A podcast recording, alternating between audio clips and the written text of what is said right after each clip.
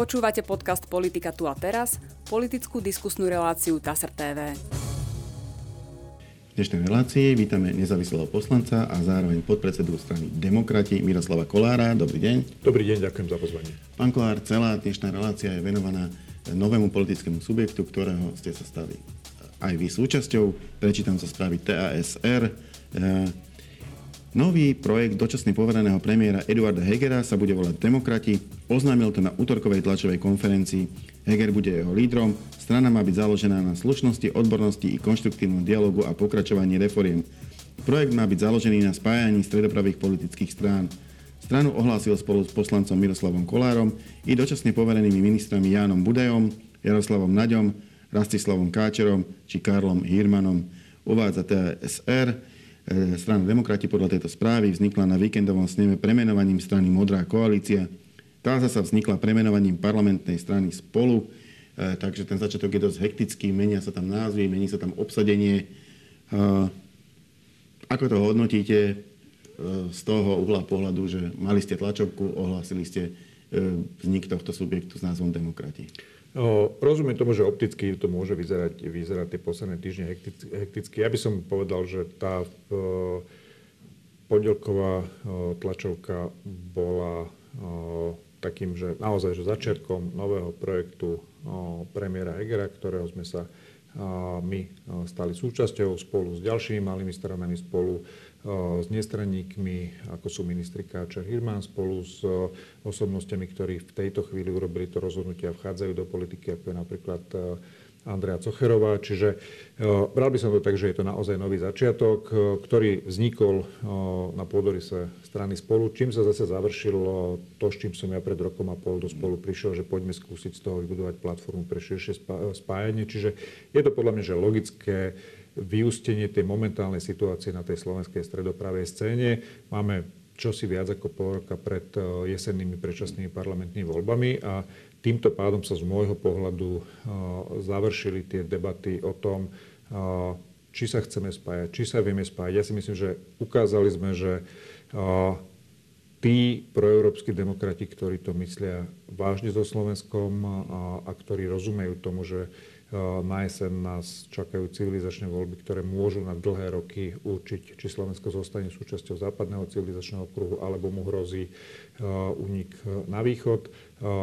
Našli spoločnú reč, urobili sme ten prvý krok a ideme pracovať. To, to ma práve zaujíma tá spoločná reč, lebo mám tu poznamenaných, okrem teda tých ľudí, ktorí už boli poznam, e, ktorých som už spomínal, aj veľa ďalších osobností, e, tak podpredsedom budete vy spolu s pánom Naďou, Andrejou Letanovskou, Andrejou Cocherovou.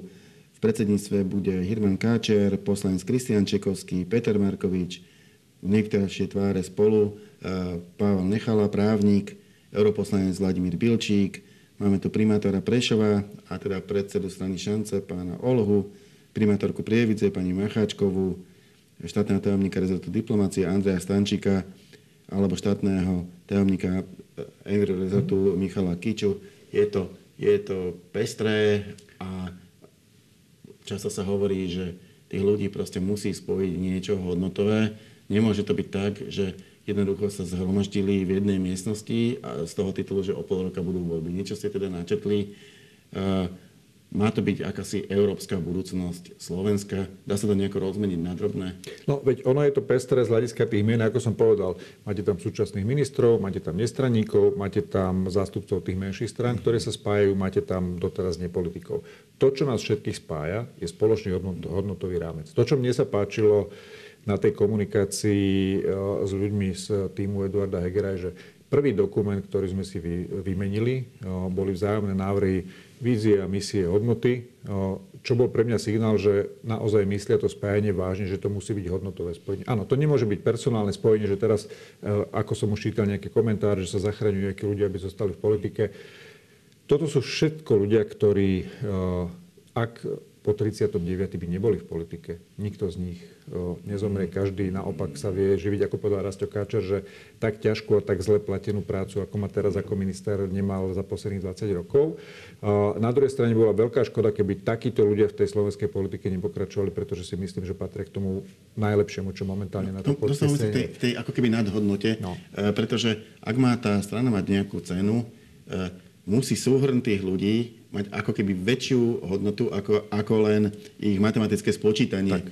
To znamená, čo je pridaná hodnota strany demokrati oproti tomu, čo znamená každý jednotlivec.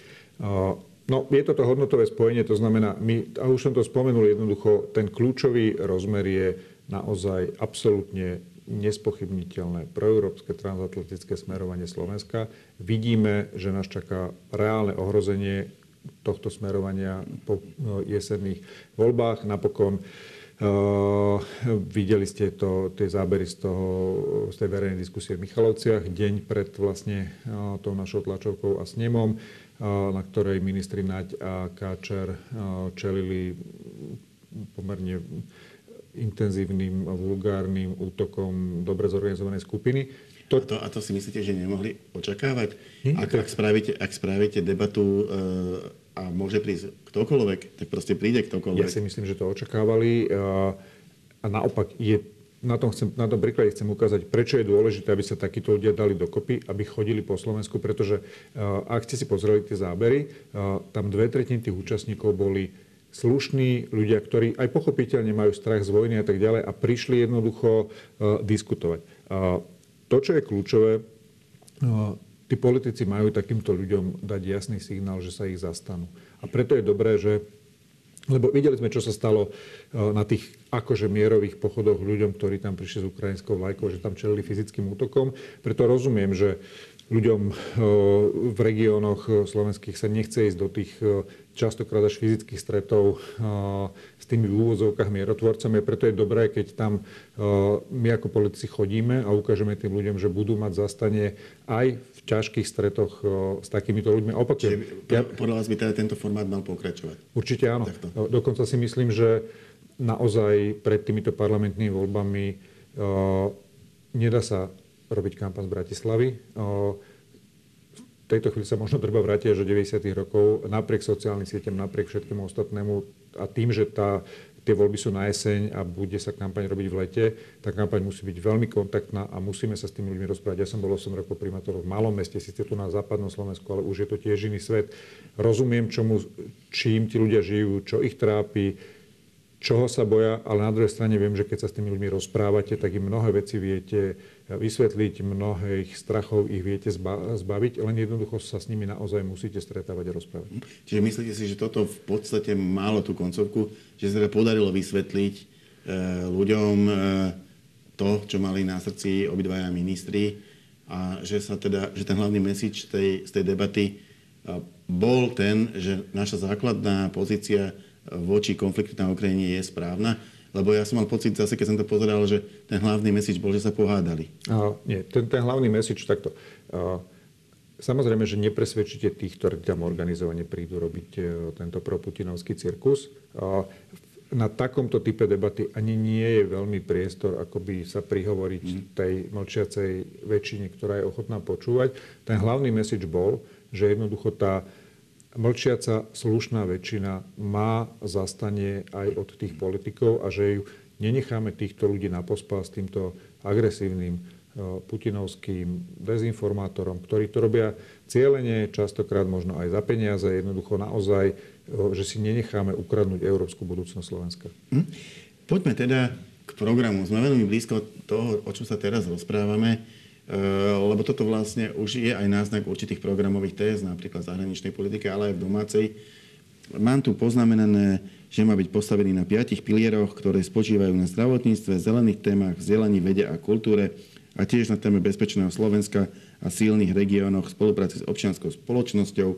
Toto sú myslím, že veci, ktoré ste presadzovali aj ako strana spolu. Eh, čiže eh, je to viac menej programová kontinuita, alebo je tam aj, aj nejaký posun? Ja by som chcel povedať, že pozerajme sa na stranu demokratie naozaj ako na nový projekt a, a mhm. pozerajme sa dopredu. my sme urobili prvý krok tou tlačovkou a teraz nás čaká samozrejme, že tú časť našej strany, ktorá sedí vo vláde, správovanie krajiny a my ostatní budeme pripravovať e, program. Avizovali sme, že následujúca tlačovka bude práve o programe, o predstavenie detailov k tým jednotlivým tézam aj ich politických e, nositeľov. A Isté, že tam bude do istej miery kontinuita, lebo je tam personálna kontinuita. Napríklad Karel Hirman pomáhal strane spolu pred predchádzajúcimi parlamentnými voľbami s programom, čiže nie PSK, ako sa v nejakých debatách televíznych uh, hovorilo. Uh, ale opakujem, to, čo bolo kľúčové, ten hodnotový prienik, keď sme si vymieniali tie, tie úvodné dokumenty, ako som ich spomínal, tam je naozaj, že takmer že 100%. To znamená, že jasné, že tie riešenia budú mať podobný hodnotový základ. Tým, že sa tá krajina posunula, že máme za sebou COVID, že sme uprostred vojny, e, čaká nás naplnenie plánu obnovy, tak toto budú e, tie hlavné e, determinanty, ktoré budú nejakým spôsobom ovplyvňovať tie konkrétne riešenia, ale predstavíme aj v horizonte niekoľkých týždňov. No, fakt je, že tým, že máte v podstate ako keby 6 rezortov, ktoré, ktoré sú takým alebo onakým technickým spôsobom prepojené s vašou stranou, tak nemusíte pripravovať program len do volieb, ale zároveň môžete komunikovať aj okamžité kroky a riešenia, ktoré vláda môže robiť. No, je to v tejto chvíli trošku tak, že ja ako do minulého týždňa opozičný poslanec som dneska stal členom vládnej strany. Nakoniec tam, kde som začal toto volebné obdobie, tak tam mm, teda, že asi, uh, asi končím. Uh, je pochopiteľné, že tá vláda je síce v režime, v akom je, to znamená, vláda padla, momentálne je len uh, poverená a v princípe, uh, nech sa že má kúriť, svietiť, jednoducho môže konať to, čo jej v tomto obmedzenom režime zákon dovoluje a na ostatné veci potrebuje súhlas pani prezidentky. Čiže myslím si, že v tejto chvíli tá vláda naozaj do tých volebných pár mesiacov bude sa starať o to, aby fungovali kľúčové oblasti štátu, aby sme napríklad pohli veci, ktoré sú nejakým spôsobom terminované, ktoré sa týkajú plánu obnovy a financovania z týchto zdrojov.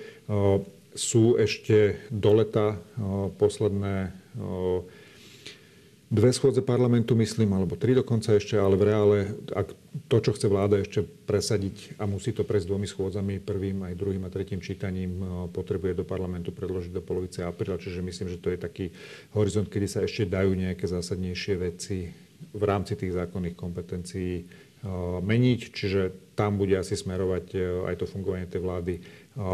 Eduard Heger vysvetloval tým, že dneska vlastne je poverený aj minister, ministerstiev zdravotníctva a teraz mi pomôžte, to druhé vidíte, aj, aj mi vypadlo s tým, že Financií. Financií, tak Financií. s tým, že on vysvetlil, že samozrejme, že fyzicky tie ministerstva nevedie, sú tam tí štátni tajomníci, na ktorých to je to, to je vlastne zákonné hľadisko, lebo z hľadiska ústavy nie je možné poveriť riadením e, ministerstva štátneho tajomníka. Zodpovednosť musí mať člen vlády, to znamená, prezidentka ani nemá inú možnosť. E, musí to byť člen vlády. Ten člen vlády, ktorý dostane do gestie to ministerstvo, už potom môže poveriť toho štátneho tajomníka. Čiže takto sa to robilo aj v jednom, aj v druhom prípade. Ale tá zodpovednosť sa, samozrejme znamená to, že keby s tým štátnym tajomníkom nebol spokojný, e, tak jednoducho tú zodpovednosť má ten člen vlády. To znamená, vie vyvodiť, vie vyvodiť následky a definitívne rozhodovanie o tých rezortoch má vo svojich rukách. No, to nespochybňujem, veď napokon Eduard Heger to je povedal jasne, on nesie tú politickú zodpovednosť, ako premiér nesie politickú zodpovednosť za celú vládu. vládu hej. Čiže skôr som myslel ten, ten manažerský výkon, teda, že aby ľudia nemali pocit, že od 8 do 12 sedí na jednom ministerstve, od 12 do 16 na druhom a od 16 do 20 ide vládu, že tak to teda, že nie je. No, mám tu uh, ďalšiu, ďalšiu citáciu z tejto správy. Uh, Pán Heger podľa nej odmietol spoluprácu, to znamená budúcu vládnu, so Smerom SD, Hlasom SD, ľudovou stranou naše Slovenskou republikou aj Slovenskou národnou stranou. Zároveň odmietol predvolebné spájanie demokratov s Olano. Strana nadalej rokuje s mimoparlamentnými subjektmi KDH, Alianciou či ODS, ako aj šéfkou za ľudí Veronikou Remišovou. E, ešte skôr, ako sa e, opýtam na takú tú citlivú záležitosť týkajúcu sa Olano, sa chcem spýtať, na to samotné vymedzovanie, e, naozaj ma to vždycky zaráža. E, s akou ľahkosťou e, vedia, vedia strany Smer SD, Hlas SD a v podstate korektne odpovedať, že sa budú o tom, s kým chcú povolebnú spoluprácu rozprávať po voľbách, lebo ľudia rozdajú karty. Podľa toho sa vôbec ukáže, že nemá zmysel menovať niekoho, kto sa do parlamentu ani nedostane. Na druhej strane, ak sa tam niekto dostane a zase s veľkým počtom poslancov má väčšiu váhu, tie, toto také, akože, čo nebude a bude a bolo by a nebolo by, je to, je to na jednej strane veľmi teoretické, na druhej strane je to určitá informácia pre voličov. Vedia, s kým nie, ale vy toho, s kým nie, už máte celkom dosť veľa. Nepreháňate to s tým, s tým, s tým vyjasňovaním, s kým budete a s kým nebudete spolupracovať? Ja si nemyslím ani, že to je až tak veľa. Jednoducho musí byť úplne jasné, čo sú naše hodnoty, kde sú červené čiary a jednoducho my naozaj hovoríme, že my sme pripravení spolupracovať s každým, kto nebude spochybňovať našu proeurópsku transatlantickú budúcnosť a naopak budeme sa výrazne vymedzovať voči všetkým proputinovským podporovateľom, podporovateľom ruskej agresie na Ukrajine, tým, ktorí hovoria, že v úvodzovkách pre zabezpečenie mieru máme prestať Ukrajine pomáhať, napriek tomu, že Ukrajina dnes bojuje nielen za seba, ale aj za našu slobodu. Určite sa vymedzíme voči extrémistom jednoducho, pretože to je pre nás nepriateľné. A jednoducho takto to v tejto chvíli je a nemám pocit, že sme sa nejako zásadne vymedzili, vymedzili ešte ďalej. Však jasné, že karty sa rozdávajú po voľbách na základe ja chcem len povedať, že no? ak by sme to brali tak, že povedzme tie strany, ktoré majú okolo 10 by sa už hádam mali dostať, aj to je úplne isté, lebo za pol roka sa môže veľa vecí zmeniť, ale povedzme, že keď má nejaká strana 10%, hádam už nepadne pod 5, e, tak vám tam ostáva progresívne Slovensko. O... Aj, aj to nemá v každom prieskume 10%, v niektorých som videl, že má menej. Poviem tak, že nielen slovenské skúsenosti hovoria, že rozprávať sa 7 mesiacov pred voľbami o tom, ako dopadnú voľby, je, povedal som, že veľmi nepokorné. A poviem to na príklade PS spolu z pred 4 rokov. Boli časy, kedy sme mali 18% pár mesiacov pred voľbami a boli sme akoby premiérskou koalíciou a nakoniec sme sa nedostali do parlamentu. Ja sám som bol strane za ľudí, tiež sme mali v niektorých prieskumoch 12% a na konci to bolo len teda, že ochlb. Čiže ja by som dneska naozaj, ako to tu zaznelo na tlačovke, že neporcoval medvedia, ktorý ešte beha po hore. Naozaj si počkáme na tie výsledky volieb. Tie posledné 2-3 týždne pred voľbami mení a rozhoduje o svojej volebnej preferencii takmer tretina voličov. Mm. Čiže tie voľby môžu stále dopadnúť výrazne inak, ako to dnes vyzerá. To, čo hovoríme my, viete, ja, ja tu vnímam posledné týždne, Eh, takú rezignáciu a skepsu. Eh, a aj, aj v médiách, ktoré si vážim, čítam tie komentáre, ktoré vlastne vydávajú hlas za jediného záchrancu demokratickej budúcnosti Slovenska a teda upínajú zrak k tomu, že ten Peter Pellegrini si vyberie tú európsku budúcnosť pokračovaní v politike. No, tak môžeme sa na to pozerať a rezignovať, že nie je iná opcia. A my hovoríme nie. My sme sa postavili, dali sme sa dohromady, naozaj sme urobili kopu kompromisov, aby sme ukázali, že vieme dať ľudí s podobným hodnotovým zázemím dokopy a ideme urobiť všetko preto, aby tu takáto Sofína voľba nemusela byť. Ja si stále myslím a počúvam Michala Vašečku, rozumiem tomu, na aké sú nálady spoločnosti, sklamanie a tak ďalej na druhej strane v tých minulých voľbách 600 tisíc demokratických voličov mimo parlamentu a napriek tomu bolo 1 300 tisíc, ktorí zložili vládu. Títo voliči nezmizli. Hej? Čiže naša úloha je dať im nádej a motiváciu prísť tým voľbám, ukázať im, že sme ich, akoby sa na nich nevykašľali. Uh, áno, bude to ťažkých 6-6,5 mesiaca, ale stále si myslím, uh, že je šanca, že nebudeme musieť riešiť ani túto Sofínu voľbu s nejakými bývalými Ficovými spolupracovníkmi typu Žiga Saková, ktorí pri ňom stáli vo chvíli, keď tu zabili vášho kolegy, kolegu z jeho snúbenicov a keď tu mafia uniesla štát? Dobre. Uh, Olano. Pán Heger sa vyjadril, že e, vylúčuje predvolebnú spoluprácu s Olano a ja som potom, ale že doslova hádam o hodinu neskôr na českej stanici, českej z vedľajšieho štátu, počul celkom vzrušený komentár, že nevylúčil teda povolebnú spoluprácu s Olano a že by teda mohlo ísť e, v princípe o to, že teraz sa rozdelia, bude Olano 1, Olano 2, nakoniec naznačovalo to aj KDH vo svojej reakcii na tú možnosť spolupráce a potom po voľbách by sa, by sa zase spojili. Má to dva problémy. Jeden je teda táto konštrukcia, či je to teda Olano 1 a Olano 2, ktoré e, povolebnú spoluprácu nevylučujú. A, a druhý problém, vylúčite predvolebnú spoluprácu v čase, keď poslancov Olano v parlamente budete potrebovať na podporu vládnych návrhov. Tak poďme po rade. Mm-hmm. Čo poviete na Olano 1 a Olano 2? No, pán redaktor, v prvom rade poviem, že to, že to vyvolalo vznik tejto strany zrušenia debaty v zahraničí, je signál, že to asi zamáva trochu tou politickou scénou, čiže to ma teší. Pred chvíľou ste mi hovorili, že sa moc vymedzujeme, že s kým po voľbách nie. Teraz mi zase hovoríte, že sa nemáme vymedzovať, tým, s kým nie. Ja vysvetlím to. Keď si pozriete zloženie toho predsedníctva, a vy ste už vymenovali, to poviem ešte raz, z tých 11 sú tam traja ex-členovia Oľano, sú tam nestraníci, sú tam zastupcia malých strán, sú tam noví ľudia v politike. Hej? za seba môžem garantovať a za kolegov, nie je to projekt Olano 2. Ja rozumiem tomu, čo hovorí Igor Matovič, pretože pri miere zákernosti, za ako robí politiku, to robí presne tak, ako som od neho očakával, že nebude útočiť na Eduarda Hegera, ale naopak bude vytvárať dojem, že to nebude aj bol jeho nápad a jeho myšlienka mm. a tak ďalej, lebo to je cesta, ako môže ten projekt poškodiť. A to samozrejme všetci odmietame. Čiže opakujem, pri zložení toho predsedníctva naozaj nehrozí spojenie s Olanom pred voľbami po voľbách. Sám ste povedali, že o, o tej spolupráci vládnej sa rozhoduje podľa toho, aký je ten volebný výsledok, ako sa podarí vyskladať demokratickú väčšinu. A ja hovorím, s každým, kto nebude spochybňovať našu orientáciu proeurópsku a tak ďalej, podpora Ukrajiny, je priestor na rokovanie. K tomu, čo ste sa pýtali, že odmietnutie spolupráce pred voľbami, no... No to je proste jednoducho problém. To sa, to sa dokonca ani nedá, pretože vo vláde e, pána Hegera e, som ak dobre počítam, dvaja ministri, e, ktorí sú ministri za Olano e, a k tomu 6 ministrov, e, respektíve 6 rezortov, mm. ktoré riadi ako keby vaša strana, v tej vláde musia spolupracovať. To sa nedá, že, no, že nebudeme pred voľbami spolupracovať. V tej istej vláde sedia a takisto v parlamente ako nespolupracovať s Olano, tak kto už vám bude potom podporovať tie vládne návrhy? Vysvetlím.